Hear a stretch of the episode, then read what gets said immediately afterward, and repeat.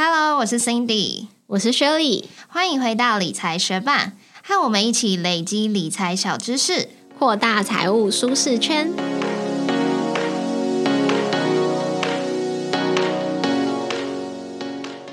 最近如果有在收听我们 Podcast 闲聊，或者是有在关注我们 Instagram 动态的学伴们，应该知道我买房了。那大家知道我是谁吗？我是 Cindy 哦。那因为我们在这次买房的时候，就必须要先讨论说，哎，我们房子之后是要登记在谁的名字，然后我们之后房屋贷款要用谁的名义去贷款，这些事情就是买房前必须要讨论，然后买房后也必须要再次确认。嘛，买房后也要再次确认嘛，所以就想说，也把这次的经验来分享给学伴。如果你想要跟你的朋友、你的情侣、你的兄弟姐妹一起合资买房的话，有什么处理方式呢？这样子就可以让你在合资买房的时候，让你的权利更清楚，避免房屋纠纷哦。想要了解的话，就继续听下去吧。好，那我先问你，你跟你老公结婚之前，你们就有一起在看房吗？对啊，你们那时候就会想要开，就是你们会想要在男女朋友的阶段就买房子了吗？虽然我们那时候就有在看，但是我们那时候的公式应该是，如果有看到真的喜欢，也是会先登记结婚之后再买。你们那时候真的看到喜欢的房子，你们就会跑去登记哦？也是有可能啊，因为我们对于日期什么的也没有太拘泥。哦，原来，因为我跟我另一半也是这样子，就是我们大概两三年前就开始看房子，那那时候是他就已经蛮积极想要买房的，可是我也是觉得说要登记后才买房会彼此都比较有保障。但是应该蛮多情侣在婚前就是会一起看房子，然后看到想要买的房子的时候，有时候就是你手脚不够快的话呢，又会被别人抢走。所以有些人真的会在婚前就先买房。但是婚前买房跟婚后买房，其实这个房子的产权是有很大不一样的。就假设你是在婚前买房的话呢？只登记在其中人一个名下的话，那个那个房子就属于他的个人财产。所以结婚之后，如果你没有特别申请改变夫妻财产制的话，那就是按照民法的法定财产制嘛。那就算最后你们有成为夫妻，其实这房子也不会属于法定财产制中的婚后财产，它还是当初谁的财产就是他的财产，个人财产这样子。不过之前就是陈廷奇律师来我们节目的时候，也有讨论到这个问题。如果是婚后一起共同缴的房贷的部分，到时候如果有想要分离财产的需求的话，这部分也是会可以讨论的，就不会说哦，整间房子什么房贷啊，什么缴的钱，全部都是属于就是婚前买登记的那个人的财产。对，就假设是女方婚前就买房，然后登记在女方的名字下，但是他想要卖出房子、出租房子，其因为属于他个人财产，是可以自行决定去管理这个房子。但是如果是婚后支付的那些房贷，以及婚后这个房子的涨幅，其实就在法定财产制之下，就算是夫妻的共有财产喽。但如果是婚后买房，那这样子的话，不管房子是登记在谁的名下，在法定财产制度下，这个房子就是属于夫妻的共有财产。那卖屋之后的所得一样是夫妻共有财产，所以双方是要均分的。那我们知道，在正常的家庭关系中，如果想要卖房子，应该是经过双方共同讨论之后的决定。但是如果这间房子只有登记在其中一个人的名下，其实他在程序上是可以不经过另外一半同意。就把这间房子卖掉的哦。不过这个卖屋之后的所得依然是夫妻共有的财产嘛，所以另外一半是有权利要求要来均分这个获利的。但如果当初有特别申请分别财产制或者是共有财产制的话，那就会是别种分配的方式了。如果学伴想要了解更多的话，也可以去听我们第三十五集，有邀请陈廷奇律师来跟我们一起讨论夫妻财产分配的制度。那刚有说到嘛，假设你们是情侣，在婚前合资买房，然后因为一些考量只登记在其中一人名下的话，在这样子合资买房的情况，其实就是属于借名登记。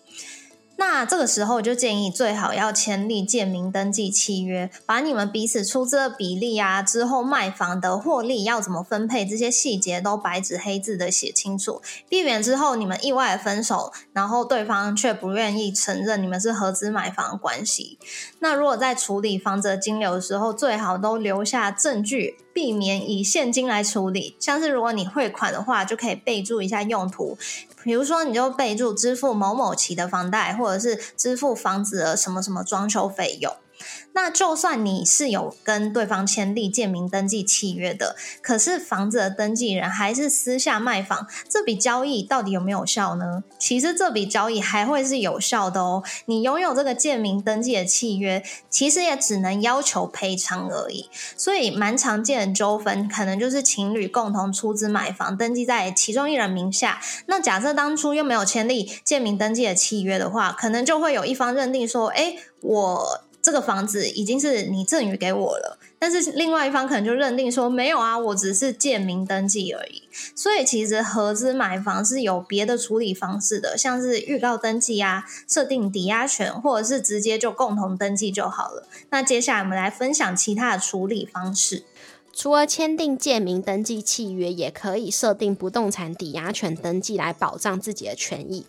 如果是合资买房，但是房子只登记在其中一个人名下，就可以在产权登记的时候设定抵押权给其他的出资者来保障权益。假设房子是一千万，朋友四个人合资，各出两百五十万一起来买房，但是只登记在朋友 A 的名下，那么在产权登记的时候就可以分别设定两百五十万的抵押权给其余三位朋友。当房子的所有权人朋友 A 想要卖房的时候，其他出资者也都有权利来取。得出售房子的报酬哦，但是如果房子有贷款，抵押权的第一顺位也会是银行，其余顺位才会是其他出资者哦。那当朋友 A 想要卖房的时候，如如果抵押权设定还没有涂销，也就是还没有还清银行的房贷，还没有涂销跟朋友 B、C、D 的抵押权设定。那么这间房子的所有权就并不是完全属于朋友 A，所以想要转移房子的所有权的时候，就必须先去涂销房子的抵押权设定，就是朋友 A 他必须要拿到清偿证明，去地震机关办理涂销。因此，如果朋友 B、C、D 作为债权人没有签署清偿证明的话，朋友 A 就没有办法顺利涂销这些抵押权设定。那如果朋友 A 还是非常想要卖房，大家又不愿意配合签署这个清偿证明，就只能法院见喽。那合资买房只登记在其中一人名字下，还想要保障自己权益，除了上述的这个抵押权设立之外，也可以去申办预告登记。预告登记就是向地震事务所申请限制登记。假设房子的所有权人想要卖出房子啊，用房子来贷款。或者是把房子赠与过户给别人，又或者是想要用房子做信托的话，都必须要先涂销预告登记，才有办法去执行哦。这样子就可以避免房子被所有权人私自的卖出、设定贷款、赠与过户跟信托。那这个预告登记其实适用于蛮多的情况的，像是夫妻之间也有可能因为节税啊，或者是贷款的关系，只把房子登记在其中一个人的名下嘛。那这样子就可以办理预告。登记来来维护自己的权益。那前面有说到合资买房子只登记在其中一个人名下，属于建名登记嘛？除了签订建名登记的契约之外，你也可以去再设定预告登记来保障自己的权益。那在亲人之间也有一些机会是可以做预告登记的，像是父母买房，有时候登记在小孩名下。那为了防止小孩被骗，或者是小孩之后任意的卖房拿房子去贷款，就可以做预告登记。又或者是兄弟姐妹之间合资买房，想要共同抚养父母等等的状况，也可以利用预告登记来避免彼此的纠纷。那如果是朋友之间呢？假设朋友 B 跟朋友 A 借钱。然后朋友 B 的名下有房子的话，那朋友 A 其实就可以申请预告登记，这样子就可以防止 B 之后他把房子卖出脱产，也可以避免 B 再次用房子来去申请贷款哦。那以情侣合资买房来说，假设这个房子是登记在女方的名下，那男生他就可以去申请预告登记。在这样子的情况下，如果女方想要私自的卖房子，拿房子去做抵押贷款的话，地震事务所都会驳回，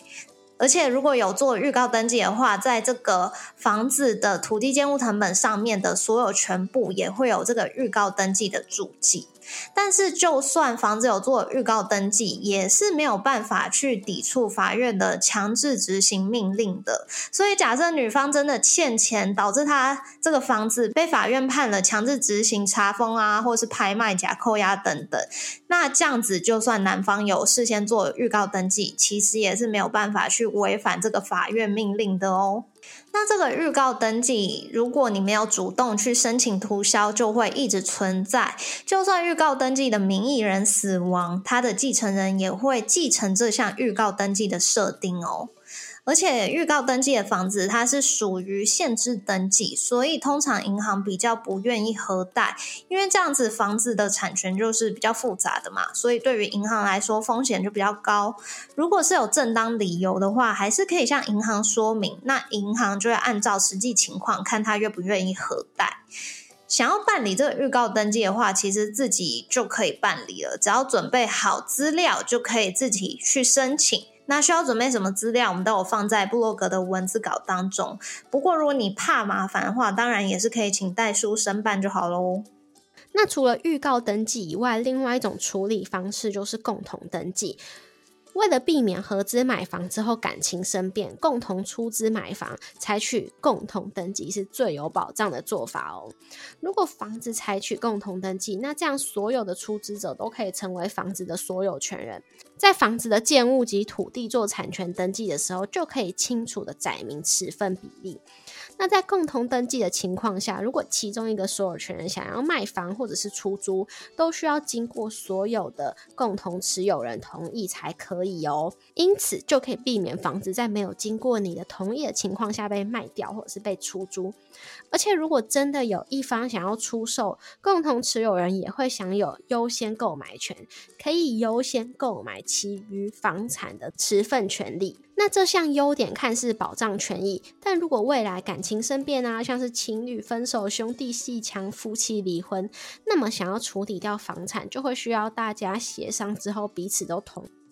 不过，共同登记也是有缺点的哦。接下来就来讲讲买房共同登记会有什么坏处吧。第一个缺点就是会用掉房贷首购优惠。假设是夫妻要一起买房，在要买房的时候，双方都还没有房产，那么这次买房对于两个人来说都算是首购。那如果这次买房是共同登记、共同持有的话，未来想要买第二间房子的时候，两人都不再具备首购的优惠资格喽，除非有将共同持有的第一间房子处理掉清偿贷款，否则后续双方都没有办法再使用首购的优惠利率。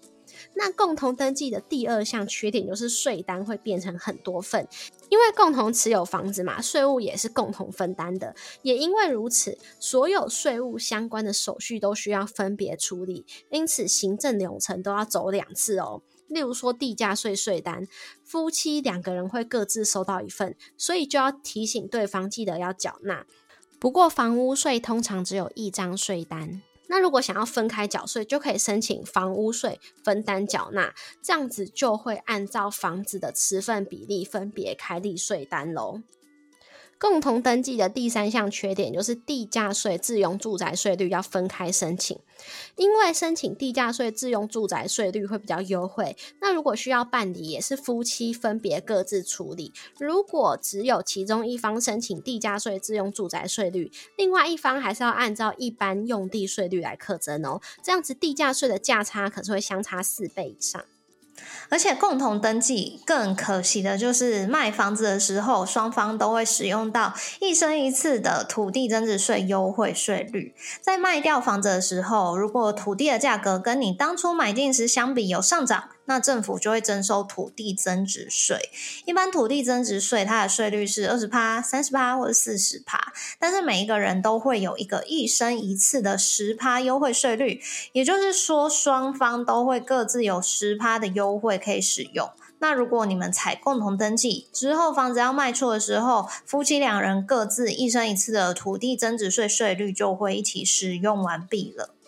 还有另外一项缺点，就是自从二零二三年开始实施第二户贷款七成的限制之后，如果夫妻共同登记买房，而且有做房屋贷款，那无论你是哪一方，之后买第二间房想要再次贷款的时候，就会受到第二户贷款七成没有宽限期的限制喽。那我们这一集介绍了建名登记、抵押权设定、预告登记以及共同登记。接下来，如果大家想要合资买房的话，你会想采取哪一种方式呢？其实只要共同有出资，无论房子是登记在谁的名下，都是建议要保留所有跟房子相关的付款单据以及金流的记录，像是付头期款啊、付每一期的贷款啊、房子的装修费用等等的记录。因为事后如果真的有纠纷的话，至少你都还有白纸黑字的证明可以来维护自己的权益。那我们自己买房子的时候是采取哪一种方式呢？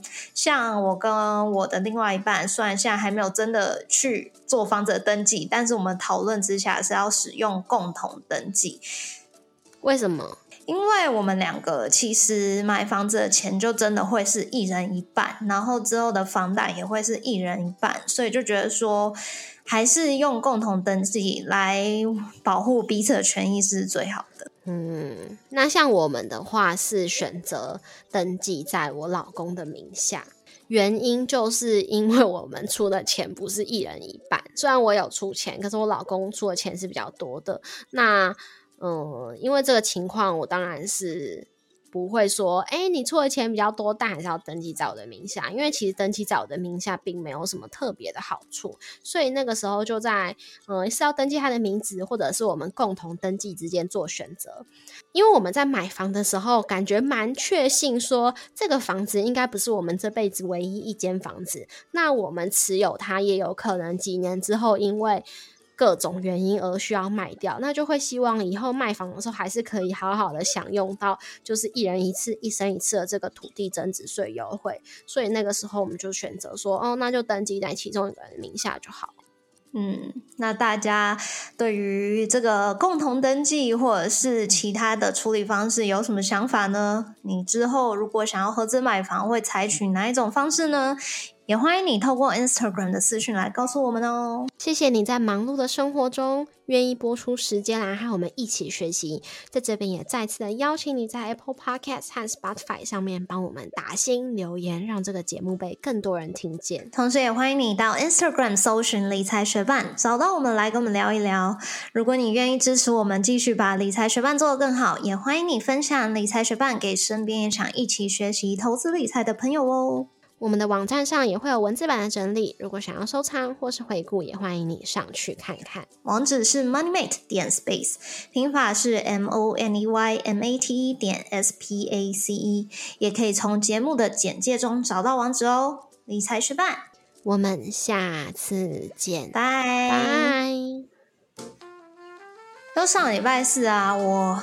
整个人就是吃完早餐之后，就到公司上班的时候，我就觉得开始有点不舒服，然后好像肚子有点怪怪的感觉，所以我中午也没跟同事出去吃饭，然后中午也不太算有吃东西，然后到晚上的时候要回家的时候，我就开始觉得有点想吐想吐，然后就在走路去检验站的过程中开始有点干呕这样子。可是后来又觉得说，哦好像是可以控制得住，所以我就搭上捷运了。可是没想到捷运好像才搭一两站而已，因为捷运很晃，所以就是在很晃的情况下，我又觉得说我好像。真的要吐了，然后我就觉得啊，我一定要等到那个捷运下一站抵达，然后至少我可以出站去那个厕所那边吐。可是我又觉得我好像快做不到这件事情，因为真的越来越晕，越来越晕。所以呢，我就那个捷运上其实还蛮但是我就整个人蹲下来，因为我就觉得说，哦，再不蹲下来，我可能就是真的要吐出来了。可是我没有想到的是，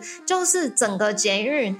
如果有人突然蹲下来，然后一直蹲着，而且我也不是站在边边怎怎样的，我是站在中间，但是没有半个人来关心我说，哎，你还好吗？还是怎样的？所以我就觉得说，哇，台北真是冷漠啊。然后呢，监狱一开门之后，我就立刻站起来，然后就是赶快走出去外面。但是走出去外面的时候，我就觉得，哦，真的是坐不坐下，我就快吐出来，然后我就赶快坐下来，然后就是那时候就是虚弱到。已经就是头都开始冒冷汗，然后有那个站务人员经过的时候，我还想说，呃，我要请他可以拿轮椅来给我吗？因为我真的超想吐，但是。我又怕说，我开始走路的话，就是会直接吐在他们那个路上，会惊拍谁。但是后来我还是没有勇气，所以呢，我就坐在里面休息一下，然后觉得自己好像比较可以走路的时候，我就去找厕所，然后就立刻吐了出来。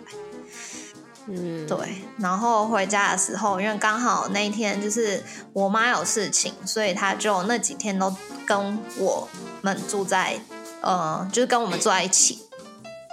就跟我们住在一起，然后呢，我妈晚上都会跟我爸通电话，因为他们我爸现在就是住在乡下，就没跟我们住一起嘛。然后呢，我妈就跟我就听到，因为我那时候就是反正回到家之后，我就超虚弱，我就一直躺在那个沙发上，然后。都是那个我男朋友喂我吃那个馒头，因为我真的觉得超累，所以我就是要嘴巴张开，他就会把馒头塞进来，然后我就摇一摇，他就看，哎，我吃完，他会再把下一块馒头塞进来。然后呢，我就在那个椅子上的时候，我就听到我妈跟我爸讲电话的时候，他就跟我爸讲说，哦，你女儿今天怎样，身体不舒服什么之类的。然后我爸就完全没有反应，哎，我就听到我爸直接说，哎啊，然后他就直接接着问我。我妈其他关于我妈的事情，然后我想说，天哪，我爸真的是很没良心哎，就是听到女儿生病了，完全没有关心任何一句哎，所以就不仅台北很冷漠，连我爸都好冷漠。然后反正我后来我妈结束通话之后，我就跟我妈说这件事，然后我妈也说当下她也觉得是想说，哎，有点奇怪，就是为什么我爸听到完全没有关心任何一句，因为要是我听到，我应该会问说什么哦，那他现在还好吗？或者是。是啊，那那他有吃东西吗？还是什么之类？不会整个这样就这样略过哎。所以后来呢，我就